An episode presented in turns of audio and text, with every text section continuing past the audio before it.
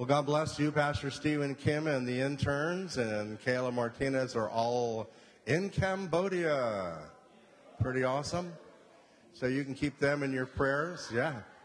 Saw a picture, Marianne West shared a picture of uh, Devin, who's third year intern, holding this little fan. And, the, and he said on Facebook, it's miserably hot here. and it's snowing here. So, uh, crazy. Huh?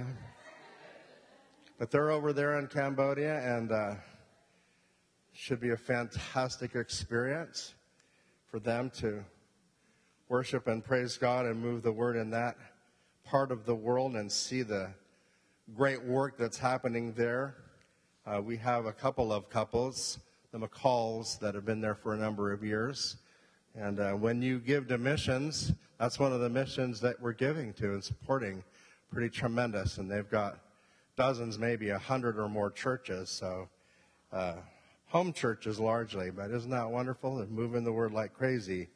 I don't know if you remember historically when Khmer Rouge went into Cambodia and slaughtered hundreds, thousands, and thousands of people. And then they were ultimately defeated, and there was this huge vacuum over there. Uh, a lot of lot of them are uh, Buddhists, I guess. Sorry, I don't have all the facts straight, but there was a great spiritual void, and uh, the McCalls and others have moved into that spiritual void with Christianity, and praise God. So they're moving the Word of God over there. It's wonderful. Really appreciate uh, the privilege to share the Word with you tonight. Trust it will bless you. I was grateful for Danny's exhortation this evening about just focusing on God. Uh, there's a lot of things in the world to focus on, a lot of distractions you may have noticed in the world. There's the whole political arena, which is a kind of a constant distraction, but there's many other things in our lives that beg for our attention and draw us away perhaps from really focusing on God. And uh, and yet, that's where our attention and our affection and our allegiance belongs, because He's the one that does truly supply all of our needs. He's the one that is our strength and our refuge. He's the one that's listening to our prayers, answering our prayers. And it's good to be a Christian. It's good to be a Christian in this world and not having to wander aimlessly and wonder what life's all about. When you know God and the Lord Jesus Christ and the Word of God, you know what life's all about. Amen? That true? Praise the Lord. You've probably heard a lot of stories about uh, certain individuals that have been that have overcome great odds and gone on to great success. Some of the more popular ones are like Einstein, who was a terrible student and they thought he was stupid. Yeah, he was really stupid. So we went on, of course, to discover or to formulate the law of relativity, It was a little beyond stupid there. Or uh, Thomas Edison, that had over a thousand failures trying to put together a light bulb, but his attitude was, well, I've learned a thousand ways that it doesn't work. And uh, finally did put the incandescent bulb together, and we have light thanks to Thomas Edison and light's a good thing, right? Some people that you haven't heard about, I want to share a few success stories. Some may be familiar, others maybe not so. Jack Canfield and Mark Victor Hansen. These are, they co authored a book called Chicken Soup for the Soul. Anyone ever heard of that? Well, it was rejected by 140 publishers. But since 1993, there's a whole series of Chicken Soup for the Soul that has sold over 500 million copies and uh, in over 40 different languages. Stephen Covey is uh, the author of Seven Habits of Highly Effective People, and he started a leadership company a number of years ago, the Covey Leadership Center. And for 11 years, they were in a negative cash flow. 11 years. Any of our business people in here, could you go with negative cash flow year after year after year after year for 11 years? The company had literally nothing in the bank. They were totally extended in their accounts payable. Their credit lines were maxed out. their debt to tangible net worth ratio was 223 to 1. and now the company is worth over $170 million. Pretty good. May have heard of Sam Walton. Uh, he founded Walmart. But he lost his first store, which was a Ben Franklin five and dime variety store, after five years. and he wrote about this experience. He said it was the low point of my business life. I felt sick to my stomach. I couldn't believe it was happening to me. Really was a nightmare. I had built the best variety store in the whole region and worked hard in the community, and I did everything right, and now I was being kicked out of town. It didn't seem fair.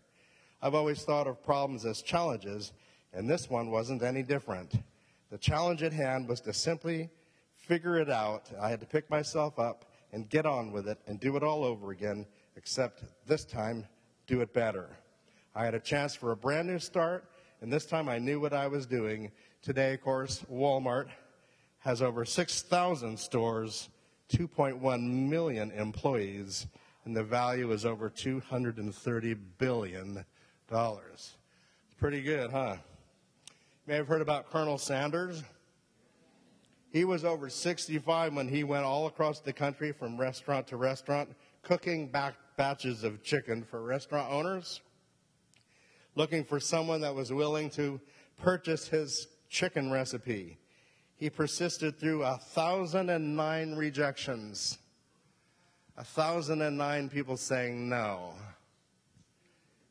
until he finally got a yes. And in 1964, at the age of 74, Colonel Sanders had more than 600 franchised outlets for his chicken in the United States and Canada. He sold his interest in the company for $2 million. Now, that back then was a lot of money, probably 10 million or more now.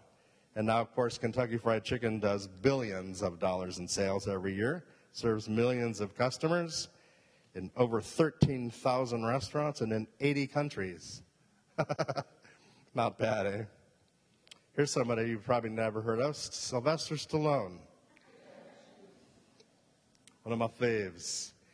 He was rejected by over 600 casting agents. 600 agents.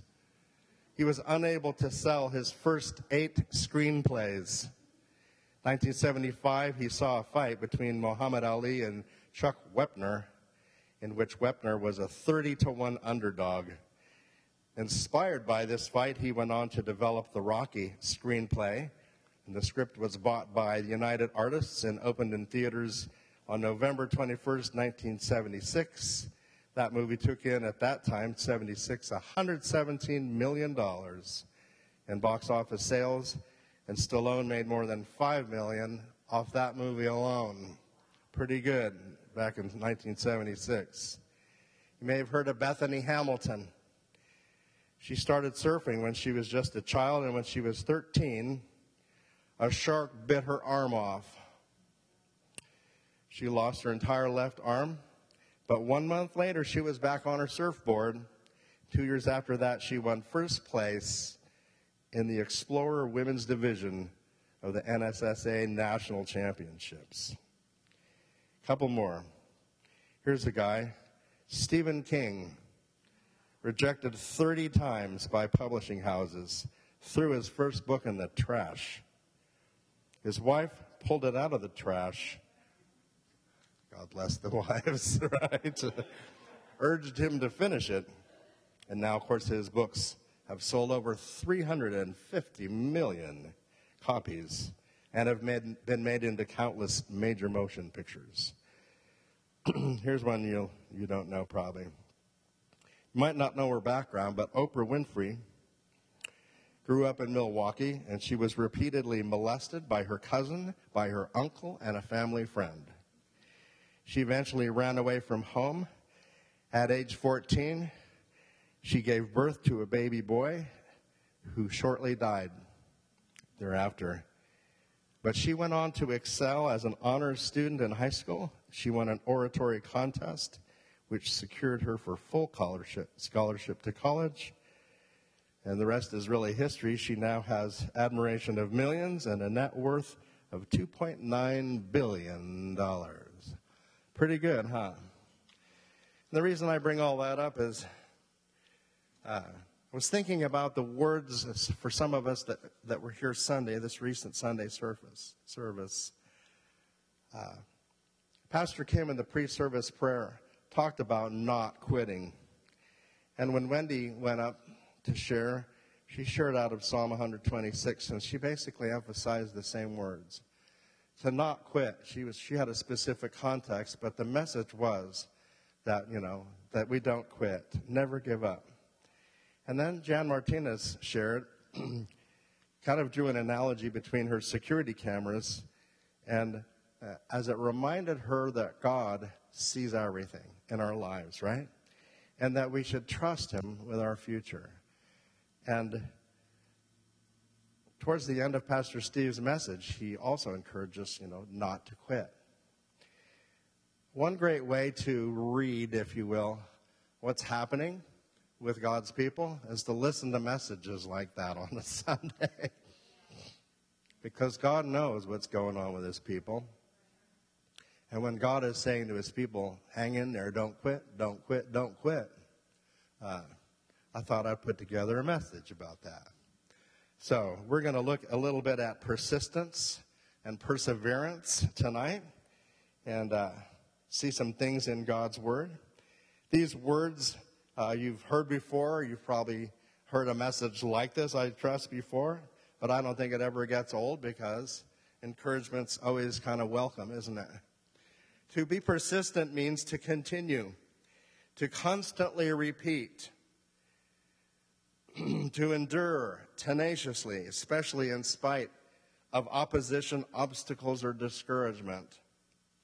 Anyone ever been discouraged? nah.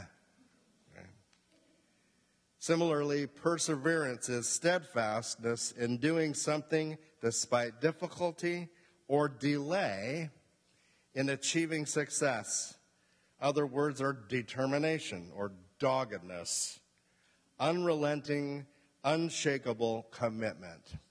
And there's some great examples in the Word, and I think even though some are very familiar, I, I really do believe it'll bless you tonight. And we're going to start in Matthew. We're going to look at the New Living. If you have a, a Bible or if you have an electronic device, we're going to start in Matthew chapter 15, in verse, starting in verse 21. It says, Then Jesus left Galilee and he went north to the region of Tyre and Sidon. And a Gentile woman who lived there came to him, pleading, Have mercy on me, O Lord, son of David for my daughter is possessed by a demon that torments her severely. But Jesus gave her no reply, not even a word. Oh. Then his disciples urged him to send her away. Tell her to go away, they said. She's bothering us with all of her begging. And then Jesus said to the woman, I was sent only to help God's lost sheep, the people of Israel. But she came and she worshiped him and pleaded again, Lord, help me. Jesus responded, It isn't right to take food from the children, Israelites, and throw it to the dogs. And that's how the Israelites thought of the Gentiles. They were dogs. And she says, That's true. That's true, Lord. But even dogs are allowed to eat the scraps that fall beneath their master's table. Isn't that beautiful? And Jesus said, Get out of here. No, this is what he said. Dear woman, Jesus said to her, Your faith is great. Your request is granted. And her daughter was instantly healed. The thing that struck me in that section of scripture is that he said, Your faith is great. And why, why did he make that comment, you know? Why, why didn't he say your persistence or your perseverance or your determination? Because that's what was happening. She's begging, she's not giving up. And even though basically they're rejecting her, not even, don't even want anything to do with her, she kept coming back, kept coming back. And he said, Your faith is great. So, right away, you can see there's a correlation between faith and persistence. Get that? Keep that in mind. We're going to look at Mark chapter 10, please. Mark chapter 10, verses 46 and following. Then they reached Jericho, and as Jesus and his disciples left town, a large crowd followed him. A blind beggar named Bartimaeus, son of Timaeus, was sitting beside the road. When Bartimaeus heard that Jesus of Nazareth was nearby, he began to shout, Jesus, son of David, have mercy on me. And be quiet, many of the people yelled at him. Be quiet. You shut up. Be quiet. But he only shouted louder. I won't do it. but imagine that. He shouted louder. Be quiet. He just, Jesus! Pretty good, huh? Son of David, have mercy on me. When Jesus heard him, he's in a crowd, he stopped. He said, Tell him to come here. And so they called the blind man. Cheer up, they said. Come on, he's calling you. And Bartimaeus threw aside his coat, jumped up, and came to Jesus. What do you want me to do for you? Jesus asked. My rabbi, the blind man, said, I want to see. And Jesus said to him, Go, for your what? Your faith has healed you. Instantly, the man could see, and he followed Jesus down the road. Did this really happen? Are you sure? Do you believe this really happened? Yeah. This really happened. This guy is yelling and getting louder and louder and louder, and Jesus said, It's your faith, your faith. And again, see, see the actions of this man and what Jesus said, it's your faith.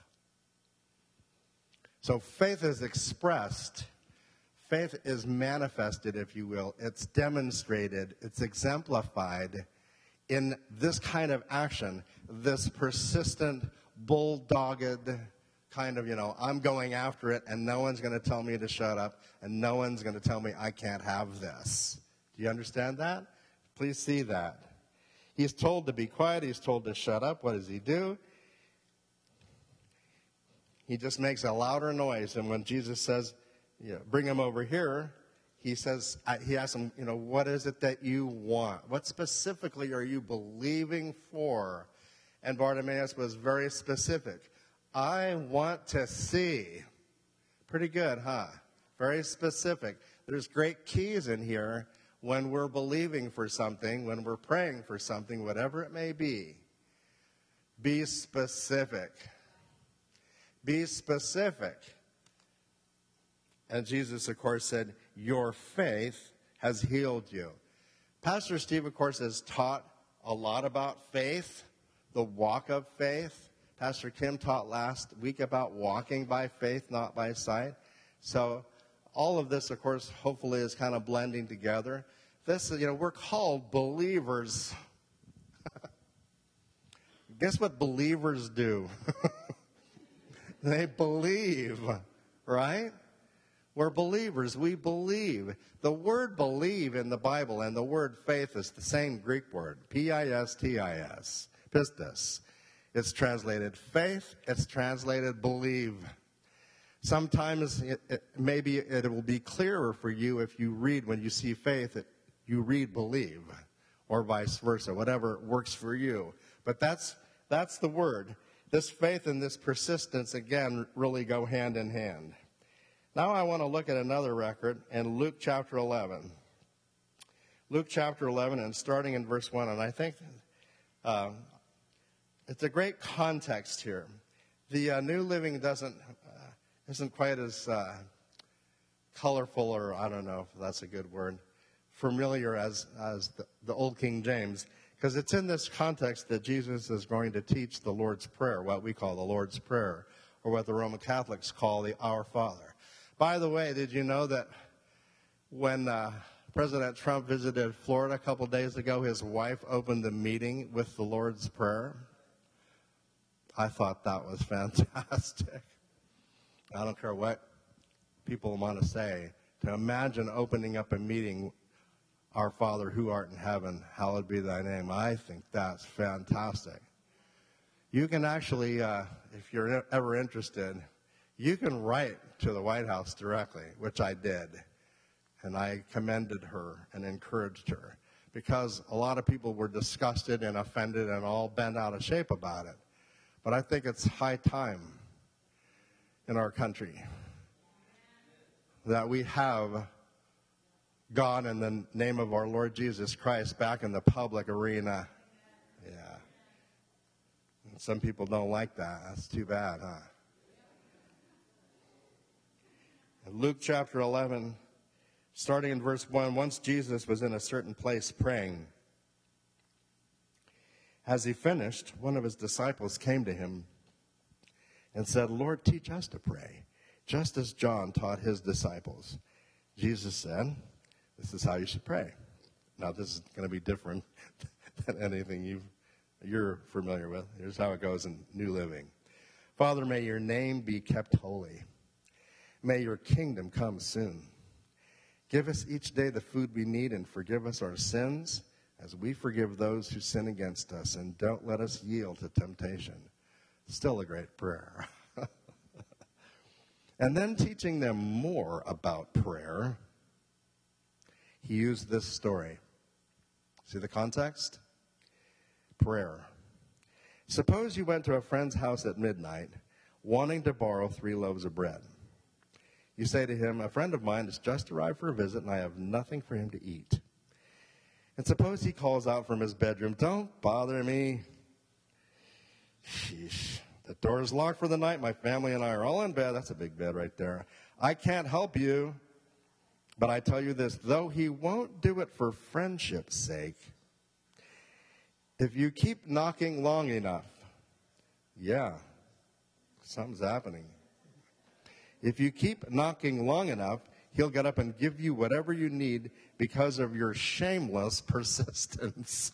I thought that was a great phrase. But there's a footnote in the New Living that says, uh, it would read like this He'll get up and give you whatever you need in order to avoid shame. Or he'll get up and give you whatever you need so his reputation won't be damaged. Isn't that cool? There's a couple other renderings of this from different versions that I want to share with you. We may or may not get them up on the screen, but this is that verse from the message. It says, But let me tell you, even if he won't get up because he's a friend, if you stand your ground, knocking and waking all the neighbors, he'll finally get up and get you whatever you need. Isn't that cool? if you stand your ground and knock and even wake up all the neighbors, I need some bread. Yeah. I love it. Stand your ground. See now, the context is prayer. You hear this?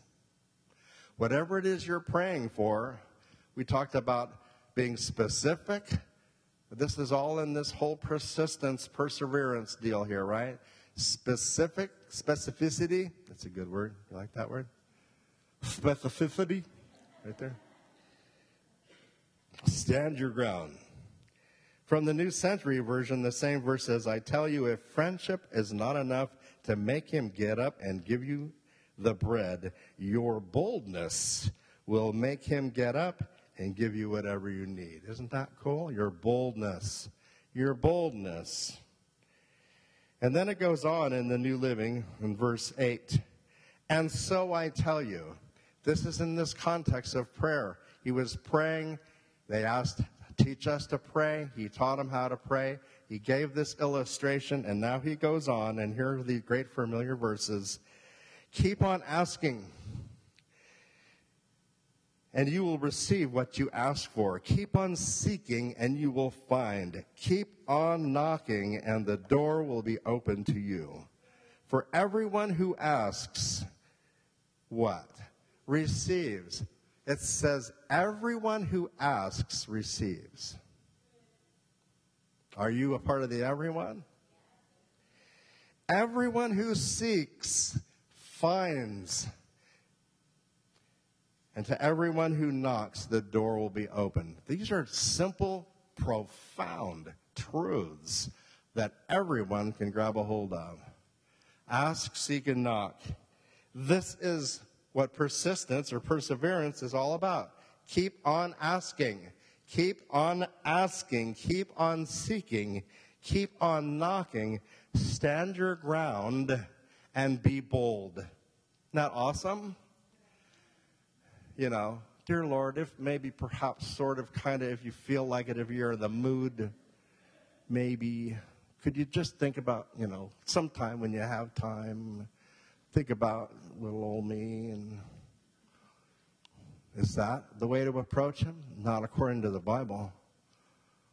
You know, I, I know I'm just a little pile of whatever. I'm just a worm. Yeah. Is that how God looks at us? No, that's not how God looks at us. We're his children. We're his children. Anybody have children? What would you not do for your child? Well, how much more, how much greater God is. Tonight, uh, our son called from Eagle Point. He has to go to work at the mall, doesn't have a ride. You know what? We basically dropped everything, travel off, to go pick him up and take him to work and come home and throw some sandwiches together, come off, come out to church. I mean, you know, no, you can't. We're not going to help you. That's not what parents do, huh? Anyway, you get the point. What is boldness? What is this boldness? This is part of persistence, boldness. it's the willingness to take risks and act innovatively it's confidence or courage. What does it mean to take risks? This is part of believing. This is part of faith. I hope you're putting all this together. You know, to stick, stick your neck out, to kind of stand out, you know, to go after something with no necessarily no guarantee. Do you follow what I'm saying? We're believing for something. Hebrews says that faith is the substance of things hoped for, the evidence of things not yet seen. Thank you. They're not seen yet. So faith is, you know, you have it in your hand even though it's not in your hand, but in your mind it is. You follow that? There's another version or tra- translation or teaching about it being the title deed. Faith is like a title deed. You know what a title deed is? You have a title for your car or a title deed for your property, right? And you might not see, the car parked in the driveway, but if you got the title, baby, that car is yours, right? You have the title. I own that, whether you see it or not. And that's what faith is. Pretty neat. So, here's some here's a famous phrase you've heard before. If at first you don't succeed, what, what is it? There's a lot of versions of this. Want to hear a few? If at first you don't succeed, then skydiving definitely is not for you.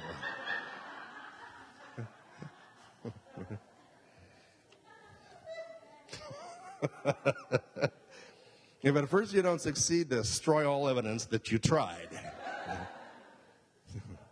And if at first you don't succeed, try two more times so that your failure is statistically significant. or if at first you don't succeed, do it the way your wife told you.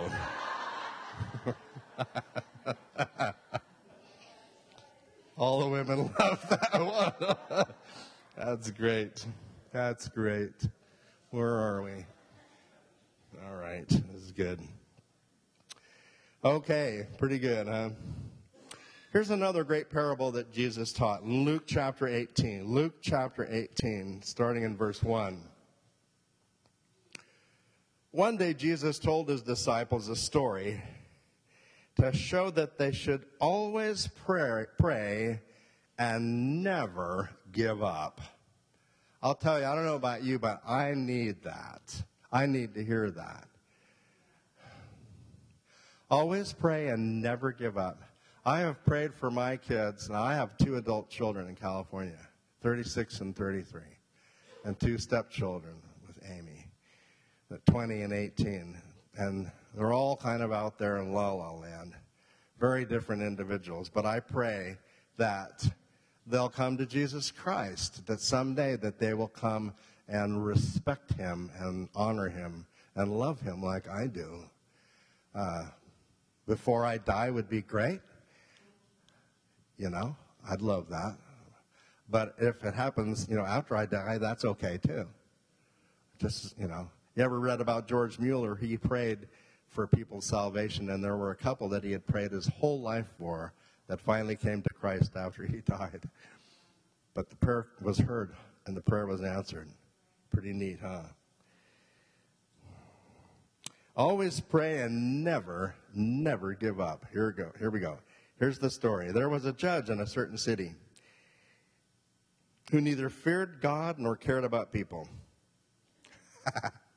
this is great. I don't fear God and I don't care about nobody. a widow of that city came to him repeatedly. See these words? These are words that have to stand out when you read the word. Came to him repeatedly, over and over and over and over again, saying, Give me justice in this dispute with my enemy. The judge ignored her for a while, but finally he said to himself, I don't fear God or care about people. but this woman is driving me crazy. Can't you see Jesus telling this story? I think it's great. I'm going to see that she gets justice because she is wearing me out with her constant requests. Now, what's the context? Pray and never give up. Isn't that cool? Then the Lord said, Learn a lesson from this unjust judge. Even he rendered a decision, a just decision, in the end. So don't you think God will surely give justice to his chosen people who cry out to him day and night? Isn't that a great parable? Love that. Will he keep putting them off? I tell you, he will grant justice to them quickly. But when the Son of Man returns, how many will he find on earth who have faith? There's that word again. What kind of faith? The faith that never quits. That's the kind of faith. Never quit. Years ago, uh, in the mid 70s, now that's a long time ago, that's over 40 years ago, there was a verse I memorized and it said, I have been young and now I'm old, yet have I not seen the righteous forsaken, nor his seed begging bread. Now, then, 40 years ago, I was young, and I didn't know the old part of the verse. but you know what? God is, it's like Danny was sharing earlier tonight, you know. We need to focus on Him. He's the one that provides. He's the one that hears and answers all of our prayer. He knows your heart and soul. He knows everything about your life, and He's very personal, and He's very willing and very ready and very able to answer your prayers to meet all your needs. Absolutely. Absolutely wants to probably more, you know, than you even want it. But the keys here, I hope, are clear. We got to be persistent. We got to be persevering. We have to never, ever quit. Jesus said, When the Son of Man returns, how many will he find on earth who have faith? And I thought, you know, what kind of faith is he looking for? It's the kind of faith that keeps asking, that keeps seeking, that keeps knocking, right? The kind of faith that doesn't draw back, the kind of faith that never quits, the kind of faith that cries out day and night. We hear this here at Joy. Pastor Kim uses this phrase about crying out to God, crying out to God, and it's very biblical. I want to show you some great verses. We do have time. Show you some great verses in Psalms. Ready? Psalm 18:6. But in my distress I cried out to the Lord. Ever been in distress? Yes, I prayed to my God for help. He heard me from his sanctuary. My cry to him reached his ears. Beautiful. Psalm 28, verse 6. Praise the Lord, for he has heard my cry for mercy. Psalm 31, 22. In panic. Anyone know what panic is? A couple people. In panic, I cried out, I'm cut off from the Lord, but you heard my cry for mercy and answered my call for help. Psalm 40, verse 1 I waited patiently for the Lord to help me, and he turned to me and heard my cry. Isn't that gorgeous? Psalm 57, 2 I cry out to God Most High, to God who will fulfill his purpose for me. I love that. Gorgeous. Psalm 119, 147 I rise early before the sun is up. I cry out for help, and I put my hope in your words, the word of God. I wish we had time to look at Abraham's life. A lot of you know about Abraham's life, and we don't have that kind of time. So, what you know about him is, of course, he was, God made him a promise in his old age a promise in his old age that he and his wife Sarah were going to have a son.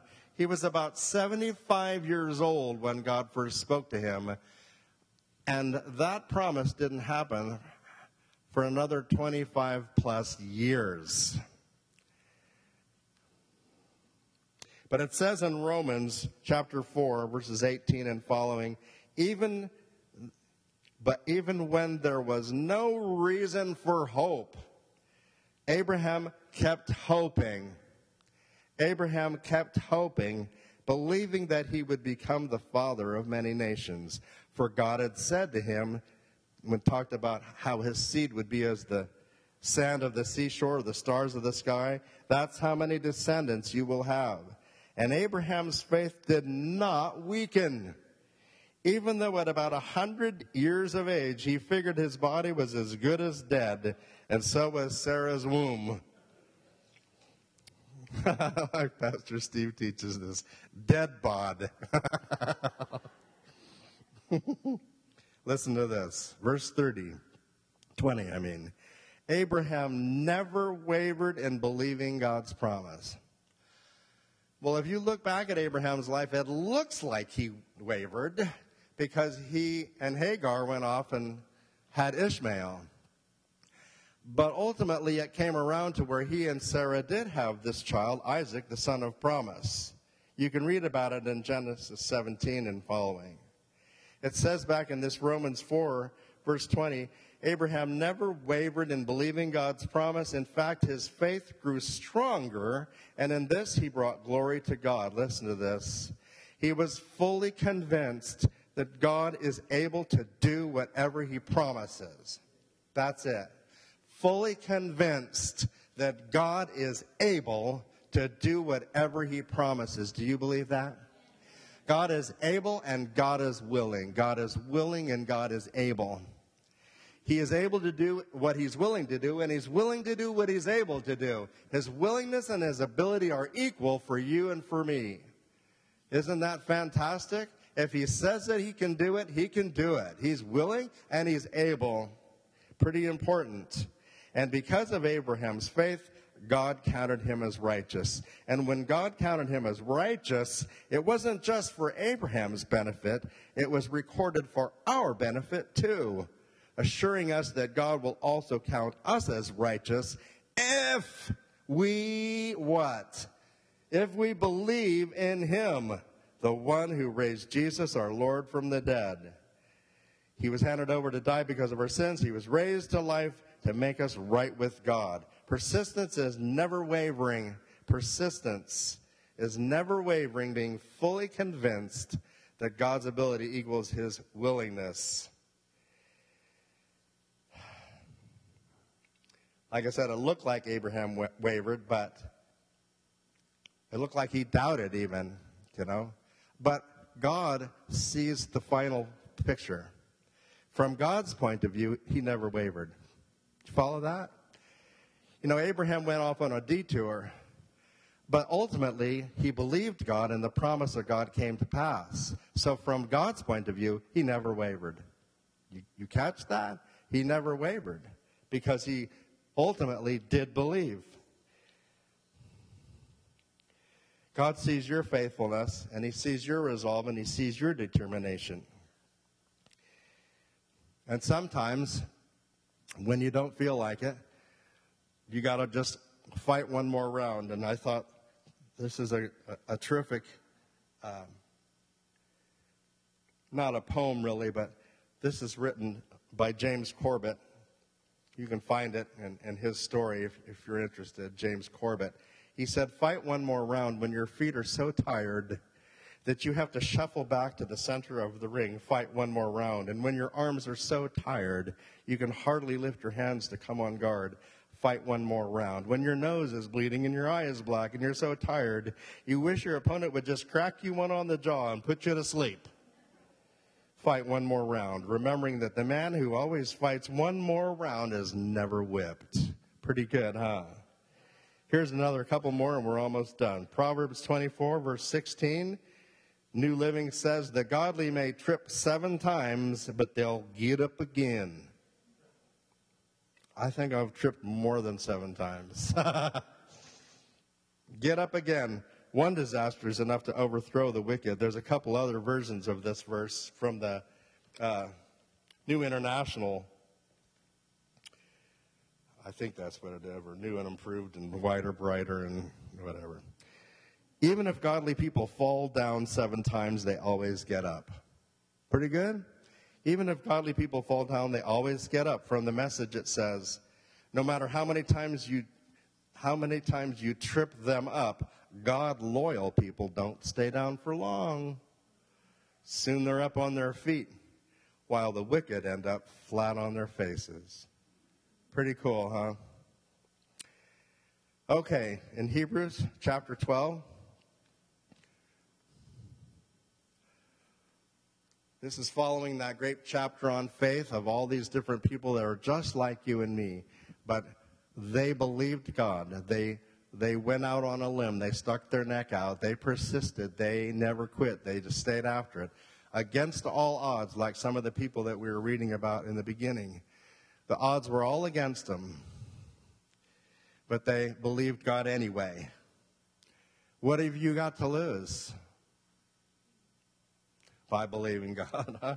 Hebrews 12, verses 1 and 2 says, Therefore, since we're surrounded by such a huge crowd of witnesses, to the life of faith, all those mentioned in chapter 11, let us strip off every weight that slows us down, especially the sin that so easily trips us up.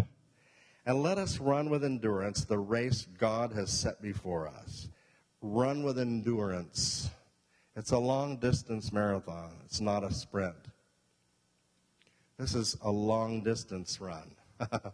Hang in there, stay with it, stick to it. Don't quit. We do this. How do we do this? Like Danny was sharing at the beginning, keeping our eyes on Jesus. That's how we do it.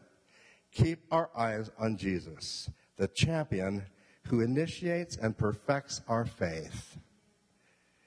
Because of the joy awaiting him, he endured the cross, disregarding its shame.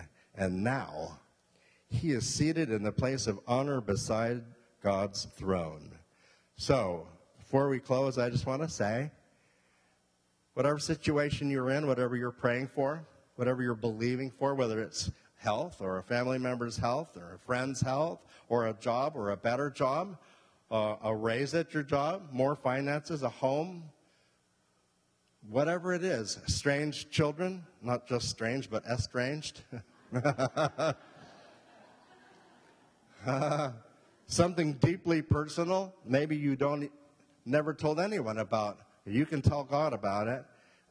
Whatever it is, some kind of personal breakthrough in your own life, some moving past some barrier, some obstacle, so that you can get to another level of your spiritual awareness, whatever it is, hang in there and don't quit. I want to read in closing this great piece from The Greatest Salesman in the World by Og Mandino. Maybe you've read it or heard about it, and I hope it'll bless you. Listen to this. I got five, four minutes. See if I can do it. I will persist until I succeed. In the Orient, young bulls are tested for the fight arena in a certain manner. Each is brought to the ring and allowed to attack a picador who pricks them with the lance. The bravery of each bull is then rated with care according to the number of times he demonstrates his willingness to charge in spite of the sting of the blade. Henceforth will I recognize that each day I am tested by life in like manner. As I persist, if I continue to try, if I continue to charge forward, I will succeed. I will persist until I succeed. I was not delivered into this world in defeat, nor does failure course in my veins. I am not a sheep waiting to be prodded by my shepherd. I'm a lion, and I refuse to talk or to walk or to sleep with the sheep. I will hear not those who weep and complain, for their disease is contagious. Let them join the sheep. The slaughterhouse of failure is not my destiny. I will persist until I succeed. The prizes of life are at the end of each journey, not near the beginning, and it's not given me to know how many steps are necessary in order to reach my goal. Failure I may still encounter at the thousandth step Yet success hides behind the next bend in the road. Never will I know how close it lies unless I turn the corner. Always will I take another step. If that's of no avail, I'll take another and yet another. In truth, one step at a time is not too difficult. I will persist until I succeed. Henceforth I'll consider each day's effort as but one blow of my blade against a mighty oak. The first blow may cause not a tremor in the wood, nor the second, nor the third. Each blow of itself may be trifling and seem of no consequence, yet from childish swipes the oak will eventually tumble. So it will be with my efforts of today. I will be likened to the raindrop, which, which washes away the mountain or the ant who devours a tiger, the star which brightens the earth, the slave which builds a pyramid. I'll build my castle one brick at a time, for I know that small attempts, repeated, will complete any undertaking.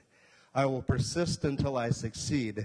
I will never consider defeat, and I will remove from my vocabulary such words and phrases as quit, cannot, unable, impossible, out of the question, improbable, failure, unworkable, hopeless, and retreat, for they are the words of fools. I will avoid despair, but if this disease of the mind should in, uh, infect me, then I will work on in despair. I will toil and I will endure. I will ignore the obstacles at my feet and keep my eyes on the goals above my head, for I know that where dry desert ends, green grass grows. I will persist until I succeed. I will remember the ancient law of averages and I will bend it to my good. I will persist with knowledge that each failure to sell will increase my chance for success in the next attempt. Each nay that I hear will bring me closer to the sound of yea. Each frown I, frown I meet only prepares me for the smile to come. Each misfortune I encounter will carry in it the seed of tomorrow's good luck. I must have the right, I must have the night to appreciate the day. I must fail often to succeed only once. I will persist until I succeed. I will try and try and try again. Each obstacle I will consider as a mere detour to my goal and a challenge to my profession. I will persist and develop my skills as the mariner develops his by learning to ride out the wrath of each storm. I will persist until I succeed. Henceforth, I'll learn and apply another secret of those who excel. When each day is ended, not regarding whether it's been a success or a failure, I'll attempt to achieve one more sale. This is the context, right? When my thoughts beckon my tired body homeward, I will resist the temptation to, to, depart. I'll try again. I'll make one more attempt to close with victory, and if that fails, I will make another. Never will I allow any day to end with a failure. Thus will I plant the seed of tomorrow's success and gain an insurmountable advantage over those who cease their labor at a prescribed time. When others cease in their struggle, then mine will begin, and my harvest will be full. I will persist until I succeed, nor will I allow yesterday's success to lull me into today's complacency, for this is the great foundation of failure. I will forget the happenings of the day that is gone, whether it was good or bad, and greet the new sun with confidence that this will be the best day of my life. So long as there is breath in me, that long will I persist. For now I know one of the greatest principles of success. If I persist long enough, I will win. I will persist, and I will win. God bless you.